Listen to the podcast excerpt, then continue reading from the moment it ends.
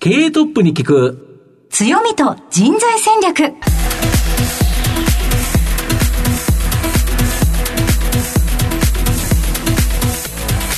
毎度相場の福の神こと藤本信之です。アシスタントの飯村美希です。経営トップに聞く強みと人材戦略。この番組は相場の福の神こと財産ネット企業調査部長の藤本信之さんが注目企業の経営トップや人材戦略を担うキーパーソンをゲストにお迎えしてお送りします。企業を作るのはそこで働く人ということなんですがゲストには毎回事業戦略上独特の強みとですねその強みを生かすための人材戦略じっくりと伺っていきます。はい今日もよろしくお願いいたします。ゴールデンウィーク明けて最初の放送ですけれど、はい、いかがですか？まあ面白い企業を今日今回ご紹介できるかな、はい、やはりその小さな企業赤字だった企業、ここをですねうまく再生して売上高利益ともにですね出るような会社に変えてきた。その力を持った社長さん非常にちょっと面白いと思いますね、えー、それはすごく勉強になりそうですね、うん、赤字から黒字へどころじゃないんですね、うん、そうなんですよ。で売上高が本当に大きく増えて、まあ、いろんな企業をですねうまく束ねてきたということだと思いますけどね。はいこの後早速トップのご登場です。この番組は JAC リクルートメントの提供でお送りします。経営トップに聞く強みと人材戦略。経営トップに聞く強みと人材戦略。本日のゲストをご紹介します。東証スタンダード上場。証券コード6862港ホールディングス代表取締役会長兼社長若山武彦さんにお越しいただきました。若山さんよろしくお願いいたします。よろしくお願いします。よろしくお願いします。では早速なんですが、港ホールディングスの事業内容のご紹介をお願いいたします。我々はですね、デジタル関係の事業を束ねている純粋持ち株会社でございます。半導体メモリーがあったり、システム開発事業など、多岐にわたる事業、国内10社、海外2社ございます。はい。国内10社、海外2社ということですから、うん、後ほどじっくりと、えー、内容の方を伺っていきたいなと思いますが、まずはトップは企業にとって大切な人材であり、強みでございます。トップのお人柄に迫らせていただきたいと思いますので、しばし質問にお付き合いよろしくお願いいたします。はい、では、岡山さん、生年月日を教えてください。私は1967年3月25日の生まれであります。はい。ご出身はどちらでしょうか？東京都中野区です。子供の頃ご両親のご職業は何だったでしょうか？そうですね。父がサラリーマンでありまして後ほど起業をすることになるんですが母親は仕事をしてませんでしたね。子供の頃どのようなお子さんでしたか？大変アクティブで遊ぶのが大好きでした。アクティブというのはお外で遊ぶといったそうですね。野球などがとても好きで、はい。ではスポーツ熱心にやられていたんでしょうそうですね、スポーツをやってました。野球が当時流行ってましたんで、中学まで野球部で頑張ってました。はいちなみにポジションはどちらでしょうか？キャッチャーをやってましたね。ああ、キャッチャーですか。はい、確かに、岡山さん、あの、背が高くていらっしゃるので。当時、非常に太ってましてですね、キャッチャーに向いてる体型だったとイメージドカベンですね。ドカベンのイメージあ、そうですか。それはまたちょっと今からでは想像はできないですが、そう、ねうん、そうでしたか。子供の頃何か熱中したこと、まあ学生時代でも構いませんが、何か思い当たるところございますでしょうか？いろいろと熱中したことはありますが、大学時代は株式に熱中をしてました。特にバブルの始まりぐらいの時期だったんですね。うん、あのまだデジタルとかスマホがない時代だったので、はいうん、株式新聞を読んだりとかですね、はい、それこそ日本短波放送を聞きながら、銘柄の値段を確認するなんてことをやってました。はいうん、わあ、そうでしたか。周りでやられている方いらっしゃいましたか？学生ではあまりいなかったかもしれないですね。そうですよね。はい、なぜ株式に入られたのでしょう？そういう企業の株価というものがあるということに高校生ぐらいから気づいてましてですね、それをちょっとやってみたい。で、ましてやバブルの時代だったので、少しずつ株が上がってきたということもあってですね、少し証券会社に口座を開いてトライをしたという記憶がございます。はい。学生のうちって自分でその証券会社に行って口座開ける感じだったんですか？そうですね。親の承認があったからでしょうか、開いてやってましたですね。うん、はい。ちなみに最初どのような会社の株をどう考えて買ったかっていうのは、あの、ぼんやりで構いませんので教えていただけますか？最初は有名な電機メーカーの株ですとか、はい、そういうものを買ったり売ったりしてましたが、うん、途中からして株というのがあるとかですね、うん、そういうことを知って、はい、そんなものにもトライして、儲かったこともありますし、はい、損したこともあります。はい。さすがやはりあの、お父様が経営コンサルタントをやられていたということで、はい、経営というのは身近な存在だったんでしょうはい。自宅に著名な経営者の方の本がたくさんありまして、はい、本田宗一郎さんですとか、うん、松下幸之助さんですとか、うん、まあ、その他いろいろその経営者の素顔に触れるような書物、雑誌ありましたので、そういったものに慣れ親しんで興味を持っておりました。はい。ゆくゆくは自分もという思いはありましたか？まあ、ほのかに経営をしてみたいなという気持ちはあったと思います。ああ、どんな会社のというイメージまではありましたか？そこまではなかったですね。何か社長って面白そうだなと、やってみたいなというのは思ってましたね。逆に好きな経営者って誰かおられますか？やはり本田宗一郎さんなんかはですね、非常に技術者として、まあ、合法来楽といいますかね、大きな器を持った方で、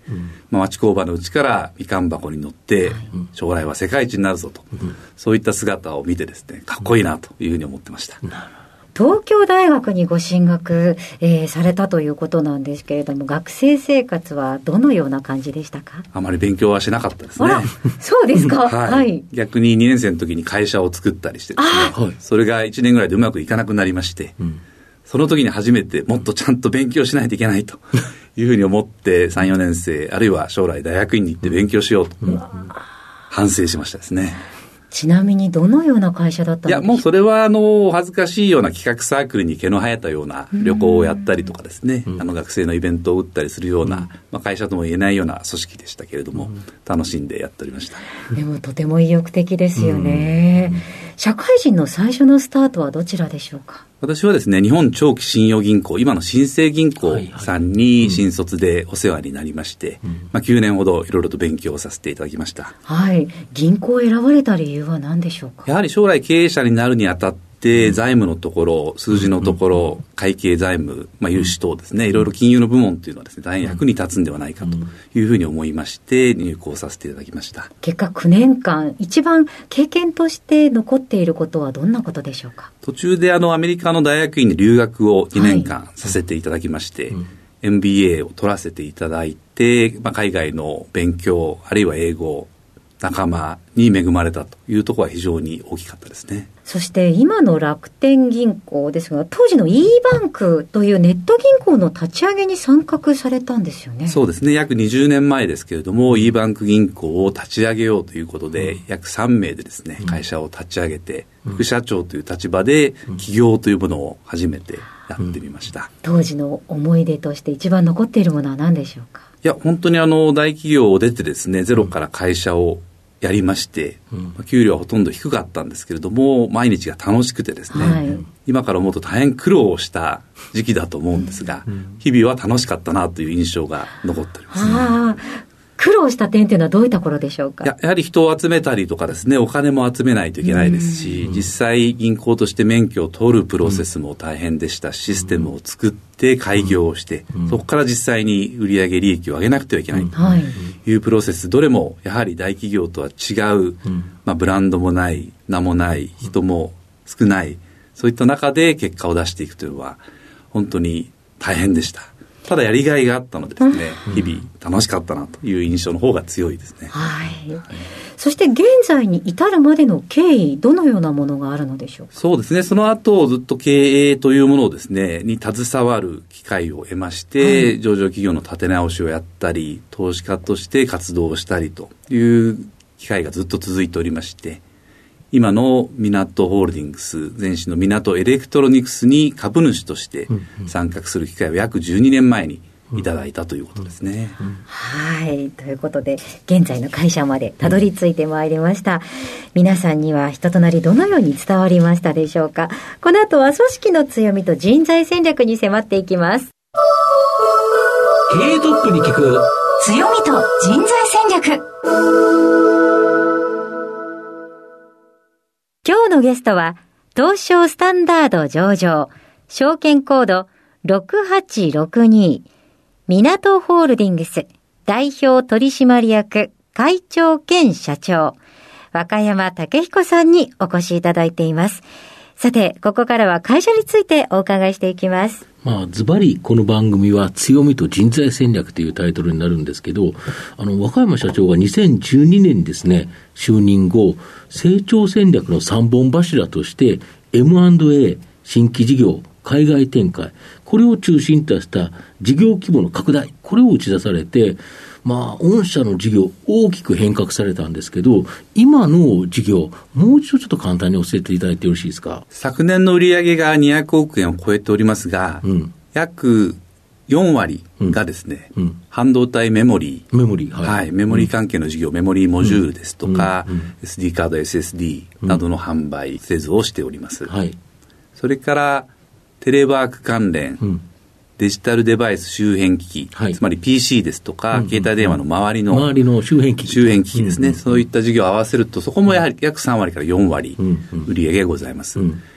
人数で一番多いのはシステム開発事業でありますので、うん。580人のうち200人ぐらいがシステム開発事業に携わっております、うん、なるほど、今はその3つっていうのが基本的な柱という形なんですか。で、ねはい、この10年で売上高、利益、大きく成長したそうなんですけど、どれぐらいに増えたんですか？そうですね、売上10年前の売上が約12億円でございましたので、はい、先ほど200億を超えるそうですね、うん、20倍ぐらいになってきてると思います。なるほど、はい、売上高20倍ですか、はい、10年で20倍って、この日本って、この10年、ほぼ成長してないですよね。そうですねその中では御社が成長した。で、利益も結構増えたんですよね。そうですね。赤字体質が続いていましたので、うん、現在はもう数年連続黒字を出しておりますので、うん、なるほど黒字体質が定着してきたと。要は十数億の赤字の企業、はい、まあ、ここを売上高200億を超え、黒字体質、もう利益がずっと出るような体質の会社に変えられた。いろんなビジネスがあったという形ですけど、やっぱり M&A、新規事業、海外展開、この3つをやったからですか？そうですね。やはり一番大きいのは M&A だと思います。うんうんうんなるほど。ただ、いい会社高いじゃないですか。で、あんまり高く買っちゃうと、やっぱりしんどいねと。やっぱりそれをいい価値で買わなきゃいけない。これ難しいですよね。そうですね。高すぎても安すぎてもいけないんではないかと思います。ですからその選球眼といいますかね、適切な形でグループに入っていただくということは非常に重要なことだと思います。で、直近だとこのテレワーク関連の企業、まあ、これを買収され、しかもこれが新型コロナのところでは大きく成長されたということですか？そうですね。で、直近ではこのデバイスプログラムのロムのデバイスデータを書き込む機器、まあ、これが顕著のように、御社の場合、やっぱり時代の流れに合わせて、まあ、今いけて、今後成長しそうなところ、ここをうまく早く見つけてくる、この力が大きいということですか？結果的にそういうことになっていると思います。うん、まあ、やはりお客様からのニーズをしっかり聞いていくことでですね、この後2年後、5年後、10年後と、未来につながるビジネスのチャンスというのをですね、しっかりといただけるように会社の体制を整えていると。いうことを常に努力しております。逆に言うと、直近でですね、まあ、これ企業秘密の部分はあるかとは思うんですけど、どんな分野、このあたりはですね、若山会長、社長がですね、いいなと思われるところ、なんかありますか？やはり半導体メモリーのところもですね、どんどん形を変えて、え高速、大容量、はい、あるいは小型化したものをですね、これからも要求されていきますので、お客様と共にそういったデバイスを、まあ、製造、販売すると、あるいはそういったメモリの中にプログラムを書き込む、まあ、装置、あるいは作業というのをですね、やらせていただくというのは、ますます伸びていくと思います。なるほど。またテレワークもまだまだ伸びる余地があると思いますので、テレワーク関連機器、それに使うタブレットですとか、PC ですとか、その周辺機器のところも伸びると思いますし、そういったハードウェア以外、ソフトウェアの開発というところもですね、我々しっかりと事業を持っておりますので、3年後、5年後伸びてくるようなシステム開発にこう備えていく。これは非常に重要だと思います。なるほど。そうすると、今後もいいご縁があれば、まあそういうような今のビジネスに関連して、今のビジネスをさらに拡大できるような会社であれば、まあ積極的に、まあ M&A も考えるということですか？今後もですね、うん、あの、我々デジタルコンソーシアム構想と呼んでるんですが、はい。はい、他の企業さんと緩やかな連携をする、うんうん、なるほど。買収するんでもなくてなくてですね、うんうん、こう手をつないで一緒に事業をやろうということもありますし、マイノリティ非出資、まあ、大変小さなシェアであっても、はいはい、新しい企業さんですとか、研究型のベンチャー企業にも出資をして、一緒に技術を開発したり、量産化を目指したりということもしますし、あるいは今までやってきたような、完全に子会社化すると、まあ50%、100%の株式を持ちながら、グループ化していくと、いろんな形でですね、他の企業と組んでいくという、そのデジタルコンソーシアム構想、これを実現していきたいというふうに思っております。今後なんか日本の製造業って少しなんか各国のですね外国企業、まあ、ここに遅れを取った分があったと思うんですけど、今後なんか大きく成長しそうですよね。そうですね。大変いい技術を持った会社たくさんありますんで、うん、しっかりと経営のところ、財務のところ、うん、戦略のところを抑えればですね、うん日本全体としてもまだまだチャンスがあると思います、うん。うん、いい技術はあるんだけど、マーケティングは下手だとか、財務がちょっと弱いとか、なんかそういう企業多いですよね、日本には。ですから、まあ、私もプロの経営者と言えるかどうか分かりませんが、そういう方が束ねてですね、いい形で規模と利益を追求していくということができればですね、日本全体がもっともっと良くなると、相場ももっともっと良くなるというふうに思います、なるほど、はい、結構地方にもそういう企業っていっぱいありますよね。間違いなくありますね。なるほど。はい。御社は、この直近ですね、やはり増配、自社株買い、株主優待などですね、まあ、やつぎ早にですね、株主還元に強化されているということなんですけど、この真意は何ですか ?30 年前に上場してからですね、株式公開をしてから、うん、えー、ずっと無敗が続いてたんですけれども、うん、3年前に復配をいたしまして、はい、そこからしっかりと、うん、まあ、配当、株主優待ですね、うんうんそれから自社株買いという形で株主に還元していくということが上場企業の定めであろうというふうに考えております。なるほど。要は長く無敗があって、要は株主に還元できてなかった。逆に言えばきちっと収益を出せる体制に持っていったからこそ、まあ、ここからはまあ少し、えー、株主も還元しようということですか？そうですね。なるほど。そしたら今後も利益が増えていけば、株主還元、さらに考えていくという形になるわけですか？はい。株主還元策は一つの重要な施策として置いておりますので、うんうん、今後も利益が上がればですね、しっかりと還元ができると思います。うん、なるほど。今、御社では何人の方が働いてるんですか？グループで580名が、あの、従業員の数ですね。なるほど。で、先ほどシステム関連が200人と最大ということですか、はいその他は大体どんな事業されてるんですか？あの、テレワークとですね、デジタルデバイス周辺機器の事業を行っているプリンストンが約150名。はいいますね、うん、あと、そのロムライター、タッチパネルの事業を、製造の事業をやっております会社が約100名で今、行っておりますので、まあ、そういったところが多いですかね。はい。まあ、御社は今後成長されると思うんですけど、その成長のためにもですね、まあ、経営戦略とかビジョンとかあるかと思いますけど、御社の経営ビジョン、一言で言うとどういう形になるんですか？はい。まあ、技術を使って社会を良くしていこうと。なるほど。これが我々の経営理念でありですね、うん、まあ、ビジョンは先ほど申し上げたデジタルコンソーシアム構想で未来を作っていくと、これがビジョンであります。うん。やはりそれを支えるためには、人材っていうのが非常に重要になってくるかと思うんですけど、御社の場合、まあ、人材を採用するというと、中途入社と、えー、新卒採用、2つあるかと思いますけど、今、どのような状況でしょうか？そうですね。やはり新卒採用も毎年やっておりますが、うん、主にシステム分野ですとか、うん、あの、が多いですね。なるほど。はい。その他の分野でも、やはり先ほど申し上げた M&A 戦略が中心なので、うん、人材も各会社からこう集まってくる方が、それぞれ専門性や技術を持っていますので、そういった方をうまくこうグループで配置をしていくということは非常に重要な人事戦略になっていると思います。なるほど。港ホールディングスにはこんな人材に来てほしいなど、あの、望む人物像などございますでしょうか？我々の会社にはですね、うん、特に学歴ですとか、年齢ですとか、性別ですとか、うん、国籍ですとか、そういったものは問わないというポリシーでやってます。はい、ですので、必要なのは、熱意と、熱意能力、これを持ってきていただければですね、どんな分野でも活躍いただけるというふうに思います。まずはだけどやっぱり熱意、これがないとなかなかうまくいかないですよね。そうですね。うん、はい。なるほど。例えば今年4月の、えー、新卒採用ってどれぐらい取ったんですか？えっ、ー、と、10名弱ですね、なるほど。はい。だからこの人たちをやっぱり育てていく、はい、まあ結構責任重いと思ううんですけど、はい、どういう研修をされてるんですか？まあ、システム分野ですと、やはりシステムに関する技術のところもやりつつですね、社会人としての基礎を覚えていただくような、そういった研修もありますので、しっかりと研修プログラムを終えた後に、まあ、OJT、オンダジョブトレーニングをやりながらですね、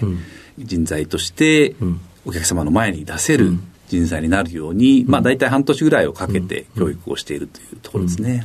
まあ、この番組ちょうどお昼にですね、放送しているということなんですが、若野会長、社長のですね、ランチ、何が多いんですか？私はですね、食べ歩きが大好きなので、はい、毎日違うものを食べるのがはい、趣味であります。なるほど、はい、会社の周りにもいろんなお店がありますので、そうですね、和食、洋食、うん、辛いもの、うん、え中華などなど、うん、いろんなものを食べて、うんえー、楽しんで健康になりたいということで。楽しんで健康。はい、いいですね。はい、会社どちらでした会社日本橋小伝馬町になります。ああ。いい、なんかいい感じの店が多いですよね。老舗のお店もたくさんありますし。うん、最近おしゃれな店もありますよね。二通りだからあの街いいですよね。そうですね。古からのお店、あと最近のカフェのような新しいお店、二つがありますよね。はい、会社はたくさんの、えーと、いろんな会社も、うん、あのみんな一緒になってますし、うん、交流とか関係とか持つのってなかなかご苦労がありそうだなと思うんですがそのあたりはどのように何か対策等々取られてるんでしょう？580人になりますと、1箇所に集まるというのが難しいので、はい。うん、我々自ら販売しておりますテレワーク、テレカンファレンスのシステムを使ってですね、うん、500人以上のメンバーを同時にこう拝聴できるような、拝聴していただけるよう、見ていただけるようなですね、そういったオンラインライブ配信っていうんですかね、うん、そういったものをこう年始に行ったりとかですね、うんうん、まあ、各場所をつないでこう実況するような、そんなあの港プライズなるですねそういう賞を与えるような、うん、そんな企画もやっております。ああ、じゃあ各それぞれのあの代表にも話していただけるような全体のそういうミーティングっていうかそのカンファレンスっていうのが行われるんですか、はい、そうですね。我々はいい機械を使ってやれますので、しっかりと自社のものをですね、いいものを使ってライブでいい音、うん、いい画像でライブで見ていただく、あるいはそれをその瞬間に見れなかった方でも後から見られるような、アーカイブという形も取れますので、コミュニケーションにはうまく活用できてると思います。続いて何々社の何々さんみたいなことができるわけですね。すね。はい。あそうですか。先ほどランチはいろんなところ行かれるっていうお話でしたけれども、社員の方ともお出かけなされます？はい、そういう機会も結構ございますね。はい、あそうですか。コロナ禍でなかなか難しいところもあるかと思いますけど、うんえええ、少人数で、はい。ああ、そうですか、はい、そういう機会はやっぱり大切ですか？そうですね。コミュニケーションは非常に重要だということで常に言っておりますので。はい。ありがとうございます。では、はい、最後の質問を藤本さんお願いいたします。愛読書などですね、やはりリスナーになんか、あの、おすすめの書籍なんかありますでしょうか？いろいろあるんですが、私の愛読書でいつも伝えているのは、はい、あの、フリードマンのですね、はい、資本主義と自由という1962年に書かれた本ですね。有名な本ですよね。そうですね。うん、後にノーベル賞も取るんですけれども、うん、やはり政府の役割を抑えてですね、うん、市場原理をうまく活用して、えー、民間の活力を引き出すと、この考え方はですね、私も非常に共感するところがありまして、自らベンチャーを立ち上げたり、こういった中小企業を経営してきたということもありますので、その政府が締め付けることではなくてですね、自由に民間に活動をさせて、活力を引き出すと、これが政府の役割ではないかなと、その代わり民間のメンバーもしっかりと情熱を持ってですね、挑戦していくというこの姿勢が重要だと思ってます。ちなみにその本を一番最初に読まれたのはおいくつぐらいの時でした大学生の時ですね。はい。なぜその出会いがあったんでしょうか、本と？あの、ちょっと経済学の授業をかじってましてですね、はい、その時にその書物の紹介があって、読んでみたら非常に面白かったという記憶がありますね。はい。ではですね、うん、若山社長お伺いしたいんですが、ゆくゆくの将来の夢などございますでしょうか？現在はですね、港ホールディングスは東証スタンダードに上場しておりますので、うん、まずはプライム市場に、うん、えー、行けるようにですね、えーまあ、業績もしっかりと高めていきたいということが我々の今の直近のですね夢であります。はい、ありがとうございます、はい、資本主義と自由という本を読んでいた大学生の頃から考えて、今の現在このようなお仕事をされているというのは想像がつきましたか？いかがでしょう？そうですね。あの、その頃は想像はついてなかったと思いますが、いつか自分で経営をしてみたいという夢はですね、うん、あの、果たしているのかなというふうには思います。はい。ありがとうございます。本日のゲストは、東証スタンダード上場、港ホールディングス、代表取締役会長兼社長、若山武彦さんにお越しいただきました。若山さんありがとうございました。ありがとうございました。ありがとうございました。経営トップに聞く強みと人材戦略東証プライム上場 JAC リクルートメントは世界11カ国に展開するグローバルな人材紹介会社です。スペシャリストや管理職の人材紹介を通じて、長年にわたり多くの企業の成長に貢献した実績を持ちます。当社では、役員、CFO、CIO、本部長、社外取締役などの経営幹部層の人材紹介に特化した専門部署、JAC エグゼクティブを構え、企業の経営課題解決を支援しています。経験豊富なコンサルタントが経営課題をヒアリングし、課題解決に導く人材をご紹介いたします。企業の経営改革を担う人材など、経営幹部の採用なら、東証プライム上場、証券コード2124 JAC リクルートメントにお任せください。お送りしてきました経営トップに聞く強みと人材戦略そろそろお別れのお時間です。今日のゲストは港ホールディングス代表取締役会長兼社長和歌山武彦さんにお話をいただきました。お話振り返っていかがでしょうか？若山さんが昔太ってて、はい、ドカベンのようにキャッチャーやってた、はい、意外でしたね。想像できないですね。スラーっとしたそうなんですよ。背が高くて紳士で、はい、えそんなに若い時太ってたの？っていう形なんですけど僕の場合若い時も太ってますけど、はい、今も大して変わらないんで。なんかあの痩せてるとですねあの時はって言えるのにいいなと思いますね。そんなことを考えながらお話伺ってたんですか、はい そうでございましたか。いやいやでもなんかもうあのーうん、赤字から黒字さらに成長っていう今後の展開も楽しみですね、うん。うん、そうですね。やはりそのいい会社をどうやってですね探してうまくですね傘下に収めるか。やっぱこの辺りが難しいところとあと入れた企業にいろんなきょあの企業風土があるじゃないですか、はい、働いてる人の考え方違いますよね、はい、これをなんとか同じ方向に持っていく、うん、やっぱその辺りがうまいんじゃないかなと思いますね、はい、また中でもお話にあった良い企業がたくさんあるんだけれども、うん、財務の弱さだったりマーケティングの弱さだったり、ここをうまくすることで、あの日本がどんどん良くなっていくんだっていうその力強さも感じましたね、和歌山さんが大学生の時手に取った本は「資本主義と自由」ということでございますので。すごいですね、はい、大学の時っていう僕大学生の時、まあ、あの小中高ずっと本は読み続けたと思うんですけど、はい、なかなかそういう本は読んでなかったですね、はい、そんな何でもさらけ出さなくていいんですよ藤本さん。いやまあそんなもんですね。はい、はい、ということでぜひ気になった方はお手に取っていただければと思います。えー、お聞きいただきました皆さんありがとうございましたこの番組は終了後ラジコのタイムフリーはもちろんポッドキャストでもお楽しみいただくことができますのでぜひラジオ日経のウェブサイトのチェックもお願いいたします。それではここまでのお相手は相場の福の神財産ネット企業調査部長の藤本信之と飯村美希でお送りしました。次回のこの時間まで。ほなまたお昼やで。経営トップに聞く強みと人材戦略この番組は JAC リクルートメントの提供でお送りしました。